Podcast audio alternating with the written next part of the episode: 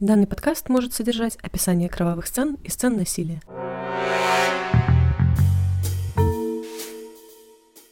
Привет всем любителям жутких историй. Это подкаст «Ни разу не дворецкий» и я его ведущая Даша.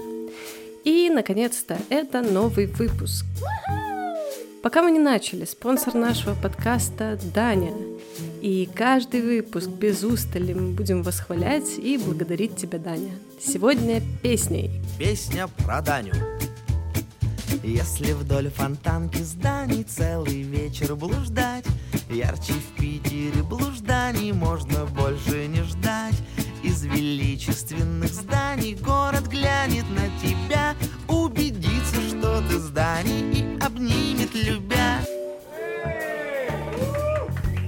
Ну и в этом выпуске у нас в гостях история полная сюрреализма и жестокости. Наш сегодняшний герой Владимир Анисян, более известный под псевдонимом Мосгаз. По традиции в самом начале краткая биографическая справка. Родился Володя 27 августа 1937 года в армянской семье, жившей в Тбилиси. Что интересно, с детства у паренька все очень даже ладилось. Он подавал большие надежды в музыке и после школы поступил в музыкальное училище, а потом его приняли без экзаменов в Государственную Тбилисскую консерваторию. На Владимира возлагались большие надежды, но вот со второго курса его жизни внезапно все как-то перестало ладиться. Вероятно, из-за нервного расстройства. Но это не точно. Его исключают из консерватории, и бывший студент отправляется работать в театр актером второго плана. Вскоре случилось страшное, и Анисяна решили призвать советскую армию. На медосмотре он сослался на проблемы с психикой, его отправили на освидетельствование в местный психдиспансер, где, с его слов, ему выдали справку о непригодности к службе, которую уничтожил человек, принимавший решение о его отправке в воинскую часть. Ионисяна обвинили в уклонении от службы и в 1959 году приговорили к году лишения свободы в лагере открытого типа, который находился в городе Гори. Там он, как человек творческий, занял должность культуролога, и за это и примерное поведение ему было разрешено на несколько часов э, покидать лагерь и гулять по городу. Ионисян воспользовался этим и сбежал домой в Тбилиси. Чем он думал, конечно, не совсем понятно. Естественно, его нашли и за побег добавили к сроку еще год принудительных работ, что глубоко ранило его нежное творческое сердце. После окончания вот этого вот наказания Владимира снова попытались призвать в армию. На этот раз его таки признали непригодным к службе из-за проблем с психикой. Он вернулся на работу в театр и позже познакомился с девушкой по имени Медея, которая тоже была музыкантом. Она окончила консерваторию и через какое-то время стала супругой Анисяна. Они жили в Тбилиси, родители помогали молодой семье деньгами. И кажется, вот, в жизни Вовы стало все снова налаживаться. Но нет, его отца посадили за торговые махинации – кстати, есть не то чтобы точно подтвержденная версия, возможно, все это журналистский вымысел, что в первый раз родители таки помогли сыну откосить от армии и купили ту самую злополучную справку, но, возможно, все это грязные слухи. Короче, папа в тюрьме, театральной зарплаты молодой семье, у которой к тому моменту уже родился ребенок, катастрофически не хватало, и Володя решается, на что бы вы думали, на кражу. Так как он человек по жизни не очень фартовый, его поймали и осудили на 5 лет условно. Таким мягким приговором он был обязан супруге, которая на слушаниях умоляла не лишать семью единственного кормильца и вообще уверяла, что муж решился на преступление, так как он по натуре человек доверчивый и ведомый, и поэтому он ввязался в плохую компанию и таки решился на кражу исключительно из-за большой любви к семье. И знаете что? Зря она это сделала, очень зря, потому что довольно скоро у Ионисяна на гастролях завязался роман с несовершеннолетней поклонницей его таланта, а мы помним, действие происходит в Грузии, гастролировали они по небольшим городам. В общем, семья девушки грозила и небезосновательно физической расправой любвеобильному Володе, и он быстренько пакует чемоданы и направляется с семьей в Оренбург. Там семья Ионисянов устроилась на работу в Оренбургский театр музыкальной комедии. А, Владимир устроился тенором, а Медея – концертмейстером. Ну и стоит отметить, что после инцидентов в Грузии Медея стала немного нервной женщиной в отношении супруга, и это стало его немножечко напрягать. Он решил закрутить роман с 21-летней Алевтиной Дмитриевой, а, жившей по соседству. Алевтина была балериной, ее направили в Оренбург из Казани. Она была красивой девушкой, избалованной вниманием мужчин. И поэтому Володю она держала в глубокой френд-зоне. Ровно до того момента, как ее поперли с работы. Все сложилось. Жена надоела, работа в театре надоела, девушка вот есть грустная, шанс появился, и Анисян таки его не упустил. Итак, вот вам загадка. Что нужно сказать молодой безработной балерине, чтобы она бросилась в ваши объятия и поехала с вами на ближайшей электричке в рандомном направлении? Правильно сказать, что ты тайный агент КГБ и что твои связи помогут ей устроить головокружительную, невероятную карьеру прима-балерины. Правда, пока что нужно ехать по спецзаданию «Сюрприз-сюрприз» в Иваново. В этот момент безумно хочется процитировать Миронова «О любви все твержу тебе заново, но когда зря твердить надоест, так и знай, я уеду в Иваново, а Иваново – город невест». Да-да, тот самый, тот самый Иваново. А куда же еще направиться столь любвеобильного мужчины? Короче, если э, с актером провинциального театра Дмитриева мутить ну никак не хотела, то с секретным агентом КГБ вообще за счастье. И парочка сбегает туда. Но что-то с работой, несмотря на потрясающие связи Володи, у них не получилось, и они отправляются в Москву. Там они сняли комнату на второй Мещанской улице у бабули, которая, чтобы никто ничего не заподозрил, выдавала их за дальних родственников на передержке – но есть и вторая версия, что бабуля на самом деле была дальней родственницей Алевтины, но это на самом деле не супер важно. Поселившись в Москве, Дмитриева стала делать запрос в Анисяна, мол, я готова, когда выходить на сцену Большого театра. Но у Володи было особо серьезное задание от КГБ, и ни в коем случае пока что нельзя было нарушать свое инкогнито. Но странное дело, то самое КГБ почему-то не платило Владимиру ни копеечки. И тут, о чудо, о чудо, новости из Иванова, есть работа в местном театре. И Анисян мчит на вокзал, но денег на два билета нет. Конечно, он вернулся на съемную квартиру, и вопрос стоял открытым. Где взять бабла? Что ж, ответ на этот вопрос случился 20 декабря 1963 года. Владимир поехал в новый, активно застраивающийся новыми девятиэтажками район Сокол, а именно на улицу Балтийскую. Почему туда? Новый район, никто никого не знает, плюс дома, которые недавно сдали в эксплуатацию, прекрасно подходили для его плана. А план был довольно простой – ограбить пару квартир, представившись сотрудником Мосгаза. Собственно, отсюда и пошел его псевдоним. На Балтийский он пошел в дом номер 4 и начал свой обход. Первым ему открыл дверь девятилетний Володя Теплов. На вопрос о том, кто дома, мальчик, умничка, соврал, что все. Но все равно сотрудника газовой службы в квартиру пустил. На самом деле дома были только он, старенькая бабушка и совсем маленький, несколько месяцев ему было, его племянник. И Анисян прошел на кухню, покрутил ручки газовой плиты и удалился. Он направился дальше и добрался таки до квартиры номер 95, дверь которой ему открыл 12-летний Костя Соболев. На стандартный вопрос, есть ли кто дома, он зря-зря честно сообщил, что мама поехала покупать мебель, а папа в командировке и впустил дядю в дом туристическим топориком, и Анисян несколько раз ударил Костю по голове. И, естественно, раны эти были несовместимы с жизнью. Из квартиры типа газовщик унес 60 рублей, одеколон, свитер, шаровары и солнечные очки. Милиция по приезду начала подробный опрос жильцов, и так-то им улыбнулась удача в виде того самого девятилетнего Володя Теплова. Он дал два важных элемента для следствия. Он сказал, что на дяде-газовщике была шапка-ушанка, и она была очень странно завязана. Ушками не сверху, а назад. Из этого милиционеры сделали вполне логичный вывод, что убийца не москвич. В столице так не носили.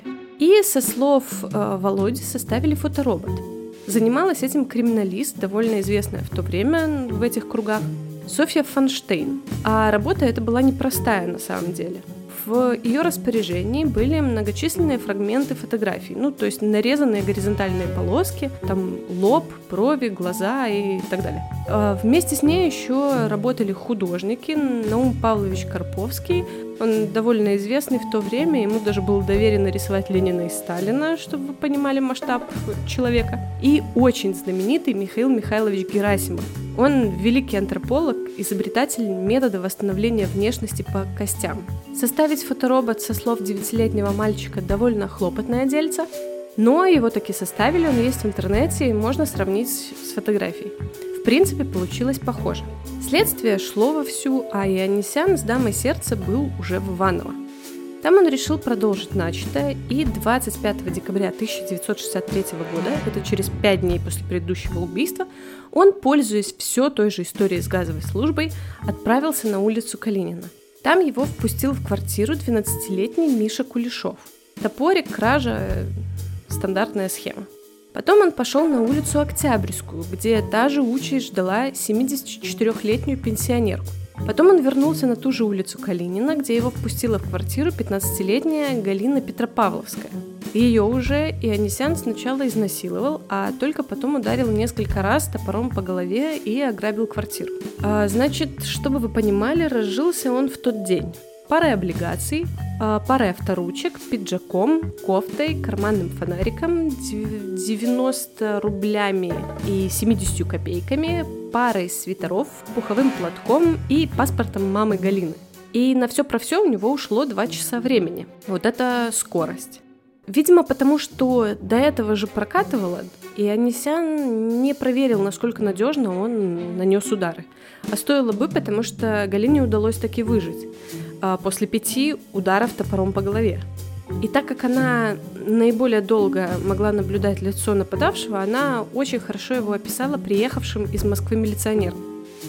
А еще в ее квартире он выронил листок, на котором записывал номера квартир, которые посещал, что помогло все той же Софии Фонштейн сделать э, подробный анализ почерк. После этого развернули очень широкую поисковую кампанию убийцы в Иваново. В то время нанимали, э, ну как нанимали на работу, на добровольных началах, да, работало огромное количество дружинников. Э, в операции «И» вот это вот, кстати, вот этот момент, да, хорошо обыгрывался с дружинником. То есть вот это вот как раз та самая эпоха. Поэтому привлечено людей было очень много, и Ионисяну пришлось снова завести вот эту вот свою шарманку про непростую тайную работу и про смертельную опасность, которая над ними нависла.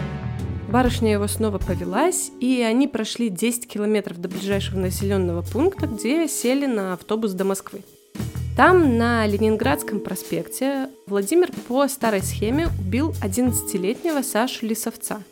Но из квартиры ничего не украл – да, и просто для справки. С момента отъезда из Оренбурга и до вот этого вот момента рассказа прошло два месяца. То есть от жены э, вместе с Алевтиной он уехал в ноябре 1963 года.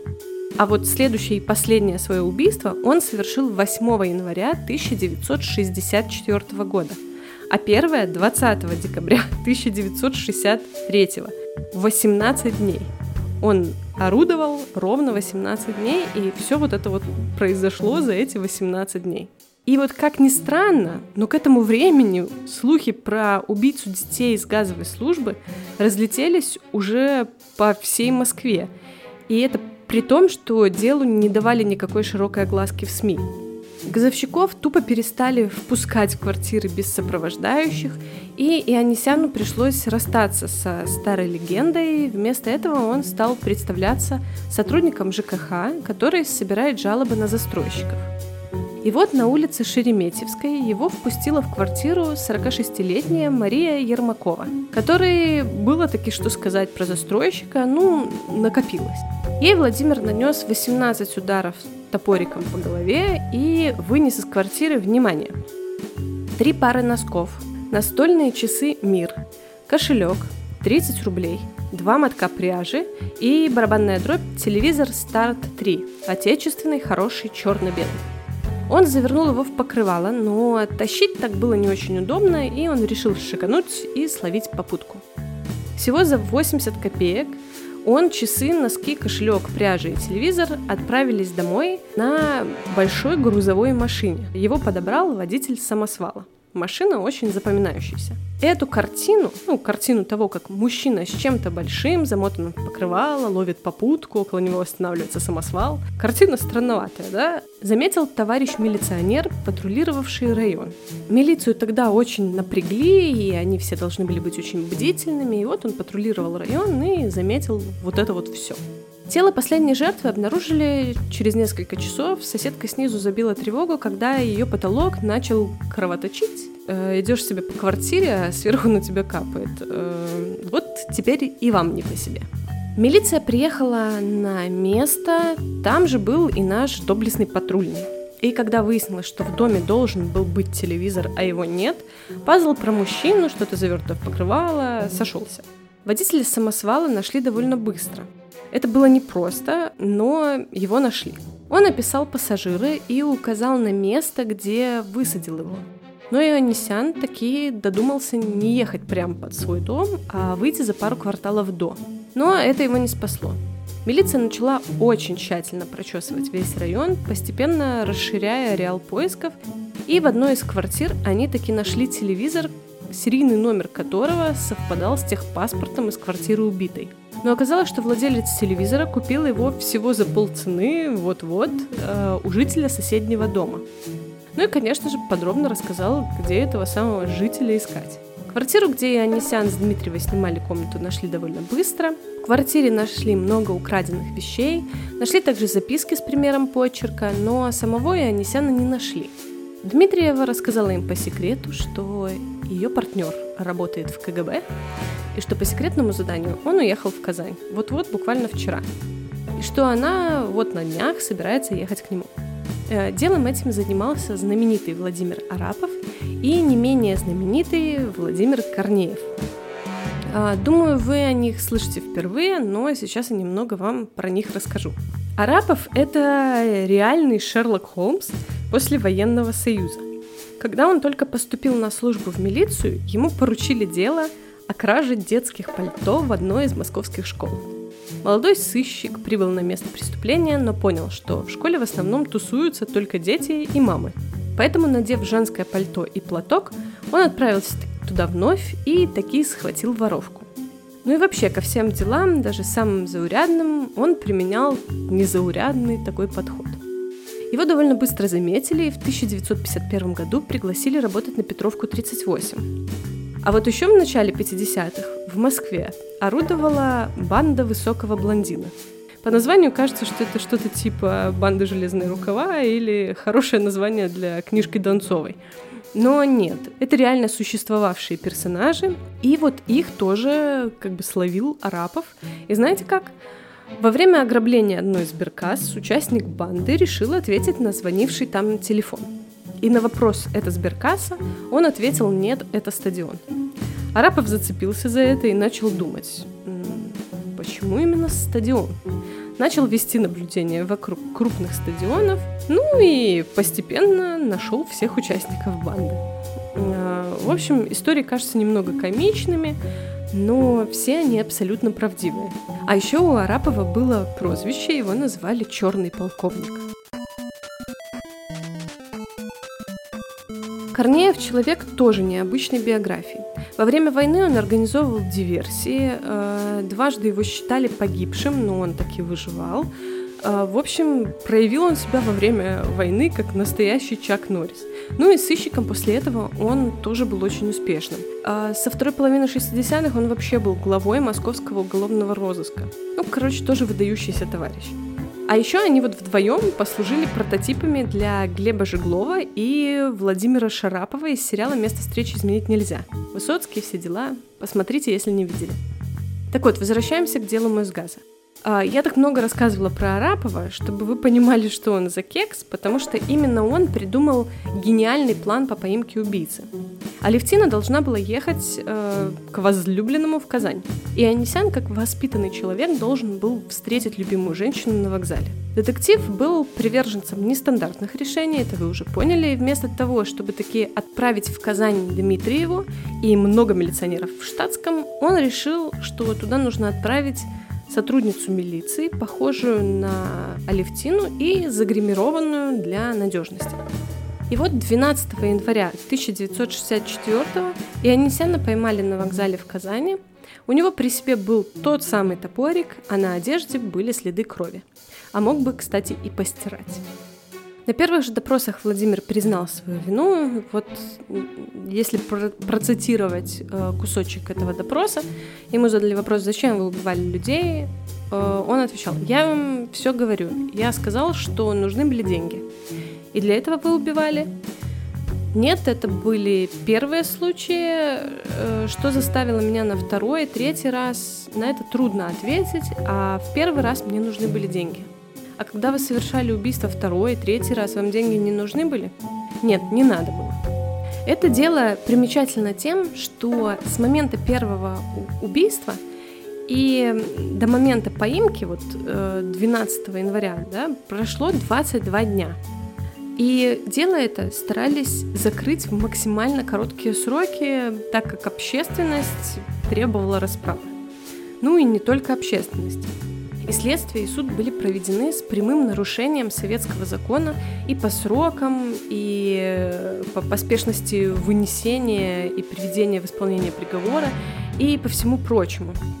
Это было время секретарства Хрущева, и на самом деле его очень легко можно было вот в этом обвинить. Пока вот он занимал этот пост, таких случаев было немало. Все, как вы понимаете, да, по личному распоряжению. Но конкретно в этом деле э, засветился Вадим Степанович Тикунов – Советский государственный деятель, дипломат, генерал внутренней службы второго ранга, министр внутренних дел РСФСР, э, депутат Верховного Совета СССР седьмого созыва. Как только Ионисян был задержан, Тикунов э, передал наверх запрос следующего содержания. Цитата. В связи с тем, что преступления, совершенные Ионисяном, приняли широкую огласку и возмутили общественность Москвы, Министерство охраны общественного порядка вносит предложение поручить прокуратуре РСФСР в самый короткий срок закончить следствие и организовать открытый судебный процесс над преступником, приговорив его к расстрелу. Ответ пришел такой. По нашему мнению, было бы целесообразно в соответствии с законом о подсудности дела Ионисяна рассмотреть в Верховном суде РСФСР, ход судебного процесса в печати по радио и телевидению не освещать, ограничившись кратким сообщением о приговоре суда в центральной прессе. Прокуратура СССР, товарищ Руденко, и Верховный суд СССР, товарищ Куликов, это предложение поддерживают. Просим согласия. Есть еще легенда, что вот только что упомянутый Руденко, представляющий прокуратуру СССР, на своей машине лично возил Ионисяна к Хрущеву и, мол, тот на него посмотрел и велел расстрелять этого мерзавца немедленно. Но это все враки, не верьте. В общем, не было проведено ни психиатрической экспертизы. Никто не пытался более подробно разобрать его мотивы. И уже 30 января 1964 года его судили и приговорили к смертной казни. Приговор обжалованию не подлежал, и на следующий день в 23.00 приговор был приведен в исполнение в Бутырской тюрьме. И вот сейчас минутка несправедливости. Алевтину Дмитриеву обвинили в пособничестве и приговорили к 15 годам лишения свободы. Правда, через 8 лет помиловали, но все равно 8 лет неплохая такая цена доверчивости. А пенсионерку, которой они жили, выселили из Москвы. Как вам такое? На мой взгляд, это очень быстрое дело, но как есть. А когда про него где-то пишут или рассказывают, складывается впечатление, что тот самый зловещий Мосгаз был ужасом Москвы, его так много времени ловили. Нет, 22 дня. В Музее истории Московского уголовного розыска есть вот экспозиция, посвященная этому делу, если кому-то интересно. Там же выставлен портативный радиоприемник «Сокол». Этим ценным подарком были отмечены участники операции по розыску и задержанию серийного убийцы Ионисяна. Почувствуйте дух эпохи, а? По мне так лучше премию деньгами дали. А еще некоторые источники уверяют, что Ионисян был вот прям первым серийным убийцей в СССР – не верьте, это все неправда. До него их было, было много, не один был. А первым был Василий Комаров. А, но о нем, спойлер-спойлер, в следующих выпусках. Что же мне порекомендовать вам посмотреть и послушать? Посмотреть можно уже упомянутые «Место встречи изменить нельзя», Сложно, сложно в этом сезоне. Э, мы заходим на скользкую дорожку российского кинематографа. Я ничего против не имею, есть очень хорошее кино. А, но вот про сериалы... Давайте так. Рекомендация от моей маман. Э, сериал «Мосгаз» 2012 года. Там как раз описаны эти события. Приукрашено? Да. Искажены факты? Да. Ну, сериал по мотивам. Послушать в этом выпуске интереснее. Недавно я открыла для себя исполнителя, который называется э, FYW. У него есть альбом uh, «Мосгаз. Откройте». И также у него есть альбом Criminal 2020. Очень прикольная электронщина, мне понравилось. А еще у меня в голове на протяжении подготовки к этому выпуску постоянно крутилась песня Кровостока «Череповец». Просто потому, что он находится рядом с Иваново. Поэтому вот тоже могу вам порекомендовать, если, конечно, вы спокойно переносите кровосток. И на этом сегодня все. Подписывайтесь, ставьте лайки, становитесь нашими патронами. Мне будет очень приятно. А еще у наших патронов есть власть, так что если вы хотите ее такие обрести, милости просим. Ну и спасибо вам за то, что слушаете, и до скорого. Пока! thank you